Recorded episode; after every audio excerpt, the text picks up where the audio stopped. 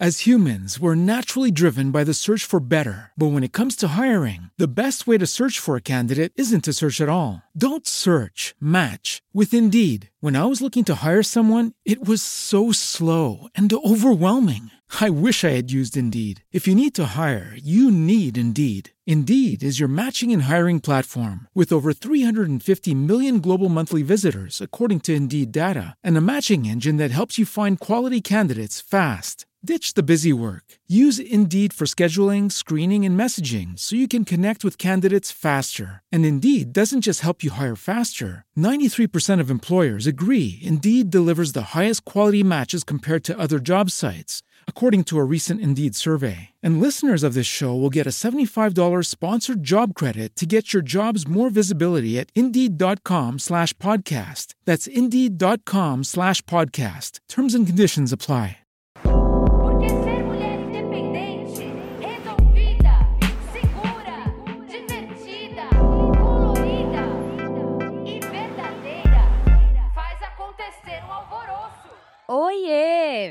Eu sou Isa Pena, deputada estadual do PSOL, e esse é o Uma Sobe e Puxa Outra. É um podcast de entrevistas da nossa mandata, que a gente está trabalhando com todo carinho.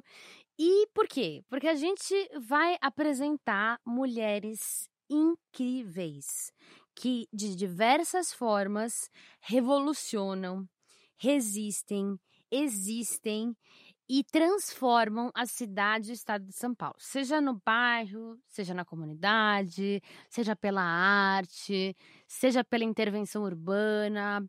De todas as formas, tem mulheres incríveis aí fazendo coisas incríveis. Vamos conhecer elas? Vem com a gente que é sucesso! E no programa de hoje, a gente vai conversar com a Kimani. Gata, viu? Gata. Cria da Zona Sul de São Paulo, que escreve poesia desde criança. Desde pequeno. Gente, eu amo poesia. Ganhou, ela ganhou mais projeção com as batalhas de slam e já venceu várias competições. Chique. Como o Slam SP e o Slam BR. Ela põe mesmo o dedo em todas as feridas e não foge de um bom combate. Nossa, gente, para Polêmica, tudo. polêmica! para tudo! E ela fala de pautas que a esquerda defende de um jeito que ela deixa com a gente, a gente com muito orgulho de estar do mesmo lado dela. Muito bem-vinda, Kimani. Muito obrigada. Ai, que felicidade. Muito bom estar aqui, viu? a gente é Muito que bom. tá muito feliz de você estar aqui. A gente viu que você escreve poesia desde pequena, né? Uhum. Nossa. Eu, quando eu tinha seis é. anos, eu tava, sei lá, brincando de Lego, amiga. E aos seis eu tava rimando, não sei, nuvem com nuvem, buvem. É, eu já não tava rimando muito bem, vocês podem ver. Mas é poesia. Eu, eu acho que desde pequena eu me encantei com esse lance do som das palavras e das palavras terem jogos e esses jogos serem bonitos, assim. De se ouvir, sabe? Sim. E eu cresci com um pai que era um pai músico, um pai que escrevia, um pai que cantava Cássia Eller, Roberto Carlos, Raça Negra. Então, na minha família era muito comum, assim, eu crescer com alguém no violão.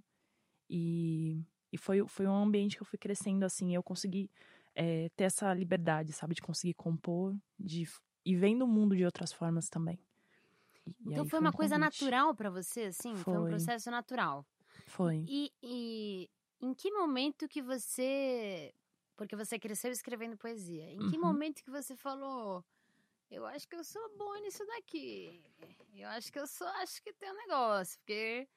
Porque. Uhum. Né? Assim, É. tem um momento que você estrala e olha e fala: Nossa, gente. Acho que tá eu rolando, né? arraso.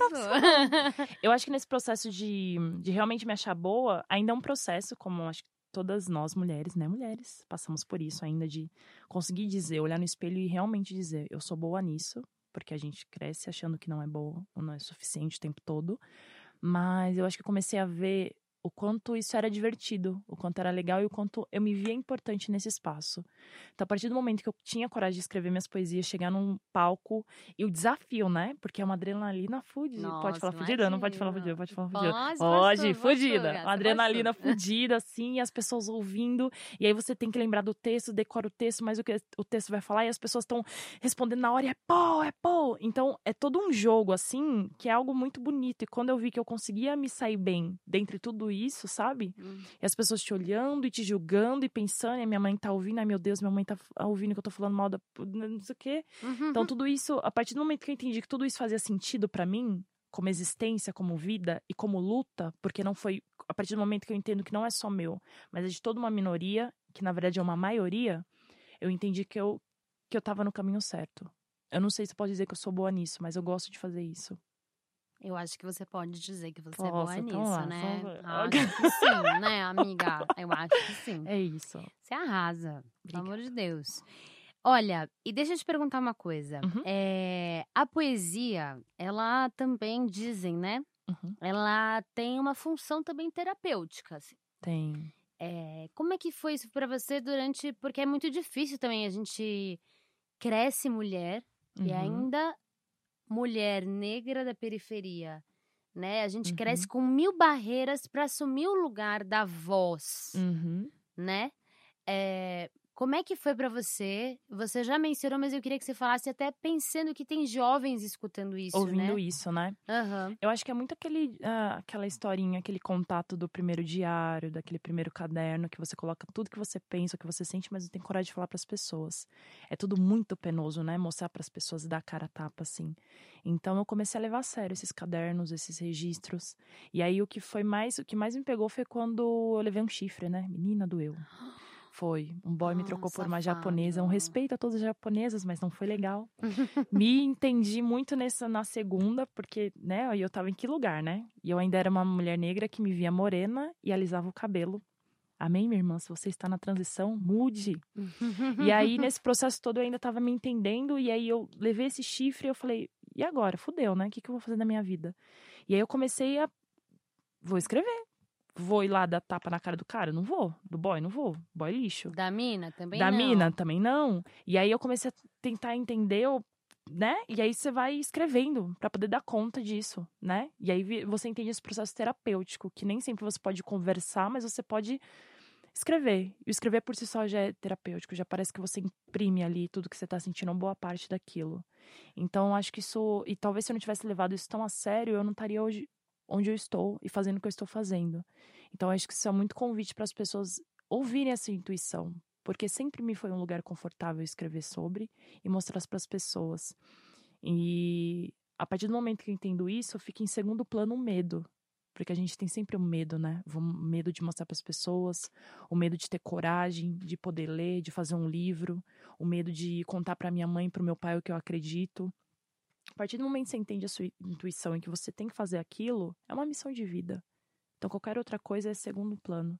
E também eu imagino que não só você não estava fazendo um negócio também que era só por você, né? Era por Uhum. você também, em primeiro Uhum. lugar, mas que também retratava e desabafava também de alguma forma É, as questões diversas que você coloca numa poesia é, e se comunicando com as pessoas, estimulando. Então não é só por você, né? não. Isso ajuda é. muito a superar o medo. Muito. E é, é muito exatamente isso, porque aí você entende que se você, se talvez, se uma mulher não ouvir a sua poesia, ou se algum menor, que é o que sempre dizem, né? Aquele menor lá da quebrada não ouvir sua poesia, se um menor não ouvisse Mano Brown, talvez ele nunca entenderia que ele pode mais, que ele pode além, sabe? Então precisa de Kimanes por aí falando, e precisa de várias outras mulheres e vários outros caras. E a gente precisa de outras vozes aí. Eu não sou uma voz que representa todas as mulheres negras, não. Mas eu represento a minha voz e eu falo de algumas coisas que nós mulheres negras sofremos sim. Alguma coisa que, algumas coisas em comum que nós mulheres sofremos. E aí, quando a gente dá esse recorte, eu entendo tudo que eu vivi.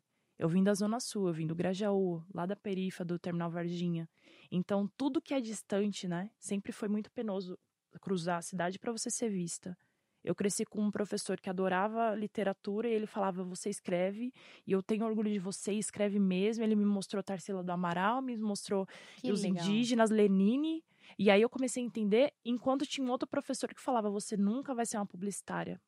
Porque eu nunca vi uma publicitária negra. Vai ser difícil, tá, minha filha? Mas vai tentando. Então, eu cresci com esses dois extremos, sabe? Então, é Uhum. muito isso. A gente precisa de vozes minhas e de vários outros e várias outras para Uhum. poder encorajar essa galera, porque é uma galera que tá o tempo todo sendo jogada pro escanteio, sendo colocada em, sabe, em segundo lugar. Você não tem direito de escolher. Se você tem a cor preta, você vai ser parado por um policial. Eu espero que você volte para casa vivo. E voltar para casa vivo é um milagre, todos os dias. Então, a partir do momento que a gente entende isso, não é só por mim, é pelo nosso coletivo. Isso te deu coragem. Isso me deu coragem. Ai, Deus. Acho que eu tô apaixonada. Não, meu Deus. Você foi da poesia Uhum. escrita pro slam. Isso. Primeiro, assim, pra quem não conhece, explica um pouquinho o que, que é o que é o slam. Islã. É, e como é que foi essa mudança sua da poesia pro slam, né? Uhum. Uma transição. Teve, teve. É, o slam, ele é uma batalha de poesia. Então, se você já viu com algum vídeo das pessoas gritando no meio da praça pública, falando, né, Fernando? O Fernando tá aqui também do slam, sabe, sabe? É, falando do, é, sobre alguma coisa, alguma temática, alguma poesia, as pessoas levantam a plaquinha, dão nota. Se você já viu algum movimento desse, seja no YouTube, enfim, em algum vídeo, ou no meio da rua, ou perto de algum terminal de ônibus, algo assim, porque o Islã é muito de rua, né? Isso é o Islã. Então, o Islã é esse encontro dos poetas, né? Essas pessoas pensantes, esses filósofos modernos que a gente se, Uhum. Né, se mete a filosofar e querer Viva! entender, sei lá. Viva. E questionar, né? Muito questionadores, uma galera que sofre muito, que tá tudo muito à flor da pele. Então, nós somos a galera do Islã. Então, a galera que, além de escrever, a gente gosta dessa poesia falada. Então, a gente dá corpo pra poesia. Não basta só escrever no caderninho, a gente tem que ir pra frente todo mundo e ainda botar poesia na roda pra galera dar nota de 0 a 10. Se for 10, todo mundo grita pou! Se for menos de 10, todo mundo grita credo! E aí a gente vai indo, assim. E aí isso tem tomado uma proporção muito grande, muito maior, assim. Hoje as pessoas de outros estados conhecem o Islã. A gente chega no Islã BR, que tem a poesia da Bahia, de Paraíba, do Acre, sabe? Tocantins. Várias pessoas que vêm pra cá pra poder cultuar. boa. E é muito lindo, porque a gente entende, né, esse misto do Brasil. E ao mesmo tempo é uma luta muito próxima um do outro. Apesar de, dos estados serem diferentes, a luta parece que ainda é a mesma. É muito, né? Contra uma estrutura, né? Contra uma estrutura. política É. segregacionista, desigual, racista, machista, transfóbica, né? Tudo É. isso. Agora, é, o Islã, gente, olha, não sei se você que tá me ouvindo já tentou escrever uma poesia. É difícil. é louco. Não é um negócio fácil. Não é, um É. negócio fácil. Agora, você recitar uma poesia e ainda na competição, meu irmão. Olha, máximo respeito. Que isso? Que isso? pra quem faz é foda. Máximo respeito, gente.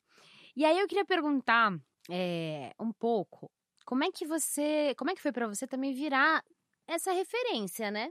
Uhum, Porque vem um senso de responsabilidade, uhum. né? Vem um senso também de que rumo que eu quero seguir, É, né? Porque começa a surgir ideia e proposta e tal, não sei o que, não sei o que lá. E aí eu te jogo, quero saber assim, que mane Uhum. você, né? uhum. Qual que, o que que te dá vontade, né? Você já chegou num determinado lugar, é, enfim, já tá aí com prêmios e tudo, né? É, qual que é a próxima grande aventura? Oh. Qual que é o seu... Desafio, né? É, sua- ali, aquela coisa que você olha pro futuro e fala, nossa, Quero, né? quero. É, eu acho que, dentre tudo assim que eu faço, eu vejo que tem muito desse cunho social. Então, eu sou uma, Hum. estu- uma ex-estudante de psicologia, que eu tava indo para essa área mesmo, porque eu queria trabalhar na área social e tudo, com menores infratores. Hum, É, eu vim de uma vivência que, aos 15 anos, eu perdi meu pai. Meu pai era taxista, ele foi assassinado por um menino de 14 anos. Então, ele foi. Ele era menor infrator, então, é, tudo que eu faço, tudo que eu, eu escrevo, é como se fosse uma resposta que eu possa dar para aquilo que aconteceu. O meu pai não foi, infelizmente ele não foi o único pai de família e possivelmente não vai ser o último. Mas talvez aquele. hum, A gente pode tentar conversar ou tentar levar esse discurso, essa poesia, esse rap para outros menores que fizeram isso com meu pai e que podem querer fazer isso com outros, por conta dessa estrutura de merda. Então eu, eu, eu usei o estudo para poder entender o- o que leva um jovem, um menor a fazer isso.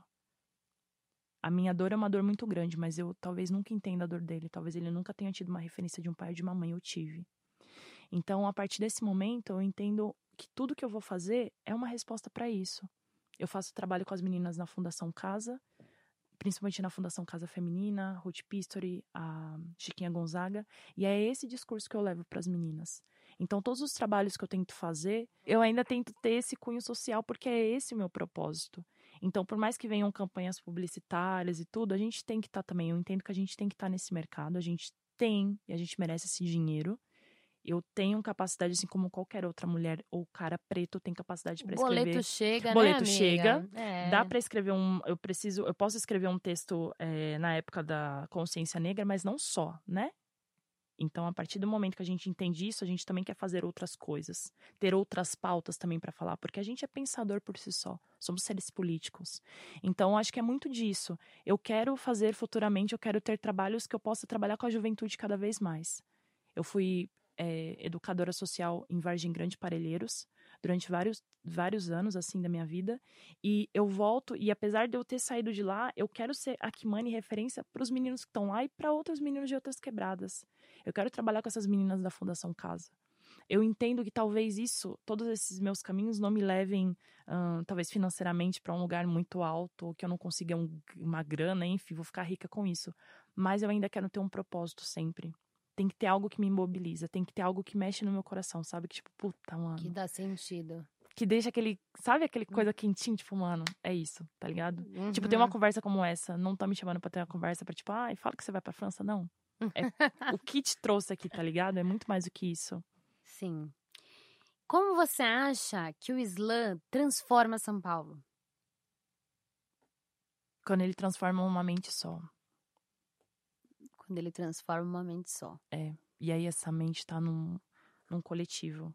E aí são várias outras mentes que vão sendo transformadas ou que vão se propondo a isso.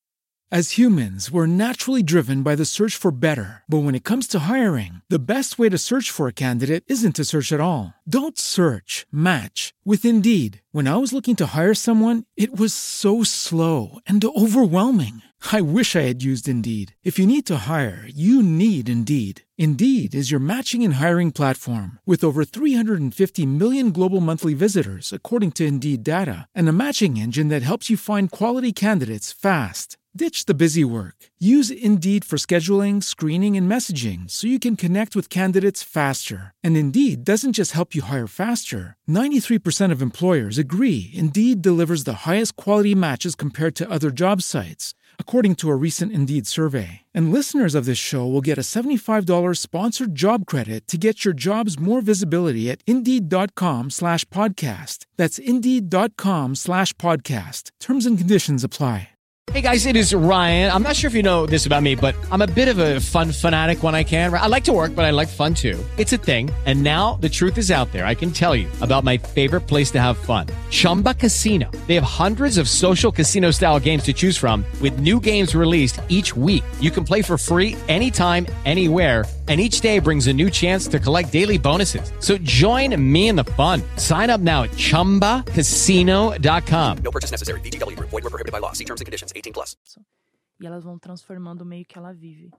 É uma senhorinha que vai lá, ouve, ela entende que o, o marido dela não pode bater nela. Não é normal, não é comum. Mas numa poesia de slam ela vai ouvir isso. Pra pessoa que tem depressão e ela vai lá e ouve alguém falando que já cortou, já tentou cortar os pulsos. E ela entende que ela não é, que não é só ela e que não, isso não é comum. E que isso, nossa, não, não, não, para, sabe? Vai procurar ajuda, né? Saúde mental não é só pra rico nem só pra quem tem dinheiro. Deveria ser o mínimo que a gente deveria ter, mas a gente não tem. Então, se eles não avisam isso pra gente na escola, se a gente não tem essa informação lá na base, a gente passa no Islã. Então, pode dizer que a maioria das, das, das temáticas que me formaram enquanto militante, eu fui ter contato com o Islã. Quando eu tava depois de 20 anos de idade, já adulta. Ai, ai, ai, se isso existisse quando a gente era menor, né? menor. É. Imagina, lá naquela época. Oh, coisa boa, né? Agora, você escolhe é, temas, que foi o que você acabou de falar, né? Uhum. Que tratam de questões que é, colocam em xeque, né? É, essas estruturas de poder, Uhum. né? As estruturas de poder, tanto as financeiras, quanto a branquitude, Uhum. quanto o machismo, quanto né, heteronormatividade. É, como é que é o processo quando você tá lá escolhendo? Como é que você sente? É, é um negócio assim de você, não, eu preciso escrever sobre isso. Você vê um negócio e fala, não, preciso escrever alguma coisa sobre isso.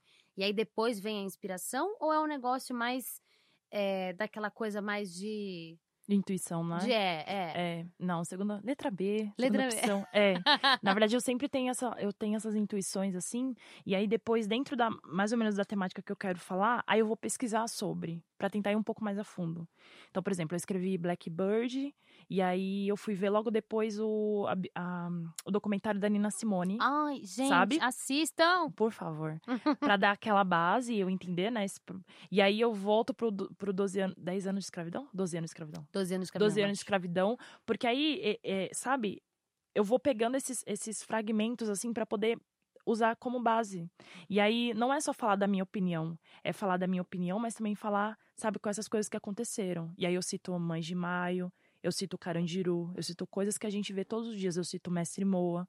Então, são coisas que eu consigo reunir. Mas é muito louco, porque é aquilo, é como as músicas, né? A gente escreve coisas e acha que nunca vai precisar mais voltar a falar disso, mas a gente volta a falar. Então, eu escrevi coisas há três anos atrás que eu posso ser usada até hoje, porque continua a mesma patifaria. Poucas coisas mudaram, poucas coisas evoluíram. Na verdade, eu acho que quem mais tem evoluído é o movimento. É o movimento militante, é cada um dentro da sua estrutura. Eu vejo os movimentos se unindo um pouco mais e tentando ser um pouco mais organizados para poder lidar com isso. Então, acho que isso é uma coisa que tem me dado esperança, sabe? Ver que os grupos estão se formando, estão se informando, né? Então, tem uma galera em peso que tá com o ProUni, com, né, apesar de tudo, né, com o Enem e tudo, conseguindo estar nas faculdades também. Então, são nesses meios que a gente tem que estar, em qualquer meio que a gente possa estar. Na verdade, que a gente precisa estar, né? Como não poderia deixar de ser, Uhum. você acabou de citar um, o Blackbird, né? Uhum. Eu não sei se essa ou outra, assim, talvez, quem sabe. Você podia aí dar uma palhinha pra gente? Sim, vamos lá. Ah, eu vou, vou anunciar que eu adoro ela. É um trechinho. É... Sim, ah, por que, que eu vejo os meus morrendo todo dia? Meu povo parece gado marcado, cordeiro imolado, das César o que é de César. Eu cansei de perder a batalha sendo inteira, entrado na guerra aos preto, a sua santíssima trindade aos preto a morte, a margem ou a grade. Eles vão tudo pro inferno e hoje eu vou fazer alarde. Eu faço poesia em praça pública, eu grafito nas ruas a cor do meu pranto. E ninguém vai dormir nessa cidade até Rafael Braga do meu bando ser canonizado santo. E se os pretos se juntar, e se os pretos se juntar, aí tu guarda teu colarzinho de pérolas ou Svairovski, sim, ah, que sua cabeça hoje vai ser meu patuar. Ei, blacks and whites, ei, blacks and whites, and nigga, nigga, nigga, nigga, tudo, ah, cansamos de interpretar. Só vai ouvir nosso gemido quem nos fizer gozar. Ai! Produção, cadê? Obrigada. Bota a palma aí, bota o som da palma aí. Pelo amor de. Deus. Pelo amor de Deus. Vocês ouviram isso também, gente? Olha, parabéns, Obrigada. parabéns. Muitos elementos você coloca, né? Muitas referências, né? Eu Uhum. percebi. É um trabalho de pesquisa mesmo, né? Porque também tem Pesquisa. muito essa ideia do artista. Não, o artista ele tem inspiração e está escrevendo, né? Não, é importante é, as pessoas ouvirem uma poesia dessa e saber. Tem muitos elementos aí que são de referência que você falou, né? É, tem uma de pesquisa. trabalho da pesquisa mesmo, né? Porque é o que a gente tem pra poder informar. A partir do momento que ele ouve, nossa, mas white, o que é white? White é negro, que é uma coisa que talvez seja comum pra quem tá ouvindo, mas não é pra aquela menininha de 13, 14 anos. Nossa, mas Blackbird, o que é Blackbird? Né? E essas referências e tudo. Enfim, eu acho que tudo isso também é, instiga a pessoa que tá ouvindo a querer saber. O rap faz muito isso com a gente, né? A gente ouve alguma referência, nossa, mas o que que é aquilo? Ih, vou ter que pesquisar. Nelson Mandela, mas quem é Mandela? E aí você vai lá e pesquisa e aí você começa a entender esse universo, né? Sim, sim. O slam vem muito do rap, né? Vem, vem. Vem muito do rap, do hip hop, desse movimento da rua, né? É. Que é essa rua que, que traz uma voz, que tem uma voz ali, né? Isso eu queria te puxar um gancho. Você acha que é possível afirmar que é evidente que sempre existiu, né? É, tantos rappers, né? Viva Uhum. Sabota, inclusive, faz Uhum. pouco tempo, vai fazer 17 anos sem Sabota. sabota. É, mas eu queria te perguntar, é, você acha que nos últimos anos é possível dizer que teve um boom? Porque Do slam? do slam. E por que que você diria isso? Teve, Teve? teve. E eu acho que por conta do nosso momento político. Hum, conta Né? mais. Então, nós temos aí uma galera muito nova que tá começando a entender por que ele não, o que quer dizer ele não, Hum. entendendo esse discurso e podendo criticar. Então, se a gente vai olhar o slam interescolar, que é uma galera muito nova, né, desde os 14 anos, acho que desde os Nossa, 14 que anos, que é uma galera Gente. nova, assim, né, no ensino médio, ensino fundamental ali, as meninas militantes, ai, não sei o quê, não vai tocar em mim, meu corpo, minhas regras, Ai, coisas do tá tipo. demais isso. Mas são coisas assim que a gente. é, que eles já estão tendo acesso, né? Então, tudo isso explica essa nossa geração. Então, a geração que vê um vídeo, esse vídeo tá falando mal e tá falando ele não, e aquilo viraliza. E, nossa, quem é essa mulher? E quem é essa, o que, que ela faz? Não sei o quê. Então, a gente tem esse poder muito bonito hoje, que a gente tá usando, eu acho que a nosso favor. De poder viralizar as coisas, de, de criticar as coisas. Então, no Big Brother Brasil acontece uma coisa num dia, no outro já tem a galera falando, ih, olha lá, ó, racismo. Racismo estrutural. Você não sabe o que é? Foi isso que aconteceu. Então, eu acho que é, é esse o nosso momento, não só político, que a gente está tá enfrentando, todo esse desmonte que está acontecendo em todas as áreas, né? Que Uhum, formam o ser. uhum. Então, a gente também tá tendo essa galera que tá muito antenada sobre tudo. Uma galera que pesquisa. Uma galera que tá interessada em saber o porquê ele não. O que que significa isso? Tem um porquê. Então, eu acho que tem muito a ver com o mo- momento político e muito a ver com essa juventude, sabe? Que é Uhum. essa juventude, essa galera, sabe, do, da hashtag, do arroba, que tá muito ligado em tudo. E aí ouve alguém que é referência e vai entender por que, que ela fala isso, quem que ela estudou, quais foram os pensadores e as pensadoras. Então, acho que tudo isso faz a gente ser um pouco mais forte nesse nível. E aí, por isso que o Islã fez esse boom. E também tem o lance de que o Islã, é, eu, não, eu não sei se vou dizer, tem, tem, tem, tem tido visibilidade, mas a mídia tem, tem ficado interessada em ouvir o que, que a gente tem para falar. A mídia Tá. tem visto que, sabe, é, te- tem uma mídia aí que é uma mídia com certeza interesseira, né? Uhum. Mas tem uma mídia também interessante de saber quem são essa, quem é essa galera da periferia que tá conseguindo escrever. Uhum. A galera que tira, sei lá, nota baixa em matemática no Enem, mas em redação consegue lidar. Uhum. Então, tá, sabe? Então, eu acho que é isso, assim, é um movimento muito grande. E aí, quando acontece em todos os estados e viraliza aqui, não sei o quê, mas você vai no Islã, vou no Islã, não sei o quê. E aí, aquilo passa a ser uma coisa de hobby, né? Então, se antes eu acho que era uma era do sarau, hoje era uma era muito mais do Islã, porque a galera ainda tem pontuação. E isso torna o jogo muito mais desafiador, e a galera quer se desafiar. Não, vou mostrar que eu sou melhor. E aí, quando chega lá, entende que não é sobre isso, não é sobre ser melhor que o outro. É entender que você pode dar a mão pro outro e falar sobre a mesma coisa. É a mensagem também. É a mensagem né? pra que xingar a coleguinha? Vamos se unir pra xingar o ele não, entendeu? Uhum. Então, sei lá, são essas coisas que eu acho que viralizou, assim, e tornou o Islã essa potência. E eu acho que tenha, que tende a cada vez mais isso ir evoluindo, sabe? Eu também acho. Amém, né? Eu também acho. Amém. Bom, eu queria. é, Eu queria te fazer uma pergunta que é a seguinte.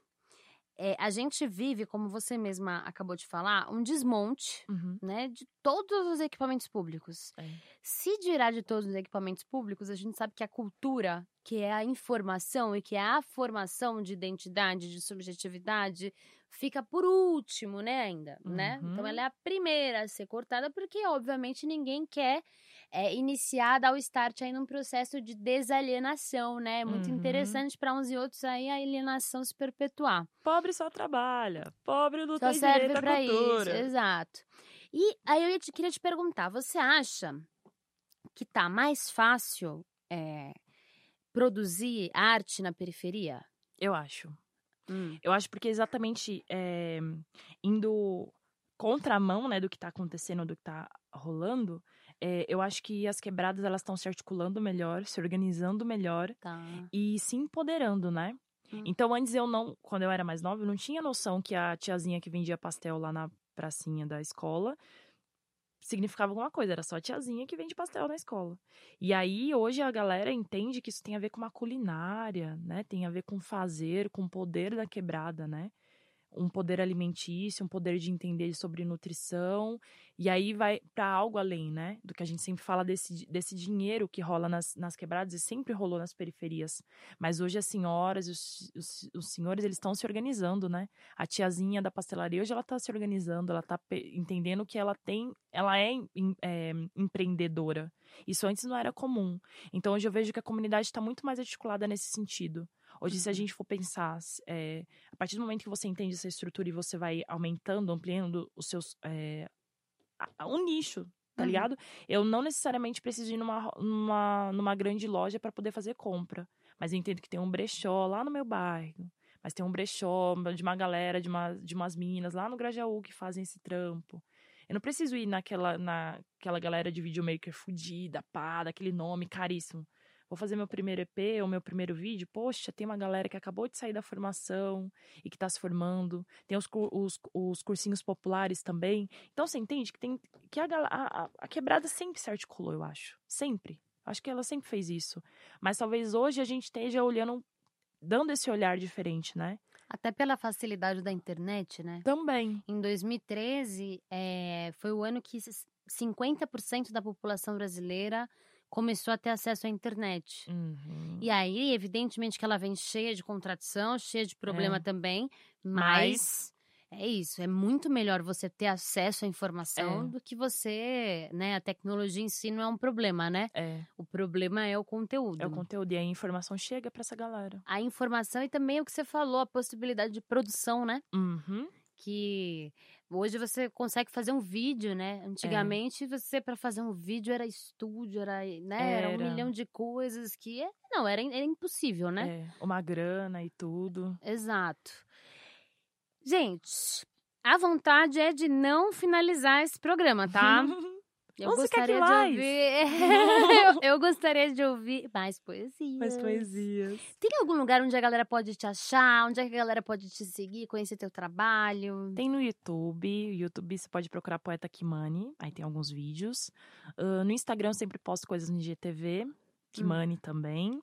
E no Facebook. Hum. Arroba Kimani. Arroba Kimani. Under- mãe é com K, viu, com gente? K. K-I, M de Maria, N de navio. Viu? I. Isadora. Isa. Ah, ah, E é isso, aí a galera pode procurar. Eu acho que fica também a dica pra vocês procurarem outros poetas do Islã. Tem uma galera muito boa, uma galera muito bonita, que tá fazendo revolução nas próprias quebradas. Isso é muito bonito. Eu fico muito orgulhosa de poder estar nesse movimento, de ser parte disso. Ai, meu Deus. Ai, haja coração. Bom, e pra finalizar agora mesmo, é, o nome desse programa é Uma Sobe e Puxa, Puxa outra. outra. Então, amiga, o que, que a gente vai te pedir aqui agora? A gente vai te pedir uma indicação de quem que você acha, porque você deve conhecer muitas mulheres, mas assim, Uhum. uma por algum tema, por alguma coisa, alguma inspiração que você tenha, porque pra gente também tá puxando essa, essa, essa mulher maravilhosa que luta e tá da nossa forma né, nesse- nesse nosso espaço aqui trazendo mais informação pra gente trocar. Uhum. É, a Gi Trajano. Hum, é poeta, mãezona dos slams, minha madrinha também. E a Gi Trajano, ela saiu de um, de um, de um contexto de criminalidade. Ela é ex-presidiária e foi a partir do momento que ela teve o contato com a poesia e com a literatura, ela pensou, é isso. E aí ela saiu disso, né? De todo esse contexto de criminalidade para usar isso ao favor e poder chamar essa galera. Então ela faz muitos trabalhos nas penitenciárias femininas ou não de São Paulo uhum. é, nas fundações Casa, e ela tem esse trabalho muito bonito, né? Que é ser uma ex-presidiária e ter orgulho de falar sobre isso, e entender toda essa logística que a gente às vezes não entende a partir do momento que a gente coloca a pessoa atrás das grades, ela tem que ficar lá para poder proteger a sociedade, né? Então a Gitra Jana, ela é uma mulher que ela fala de vivência. Ela viveu mais de 10 anos atrás das grades, ela saiu, e ela tá usando isso é, a favor dela e de uma comunidade. Então, eu acho que o trabalho que a Gi faz é muito bonito.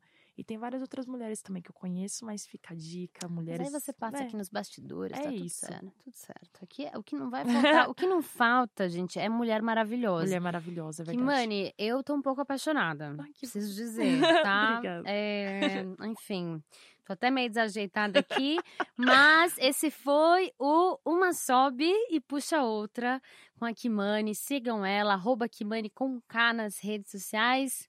Um beijo pra vocês todos. Valeu, galera. Beijo!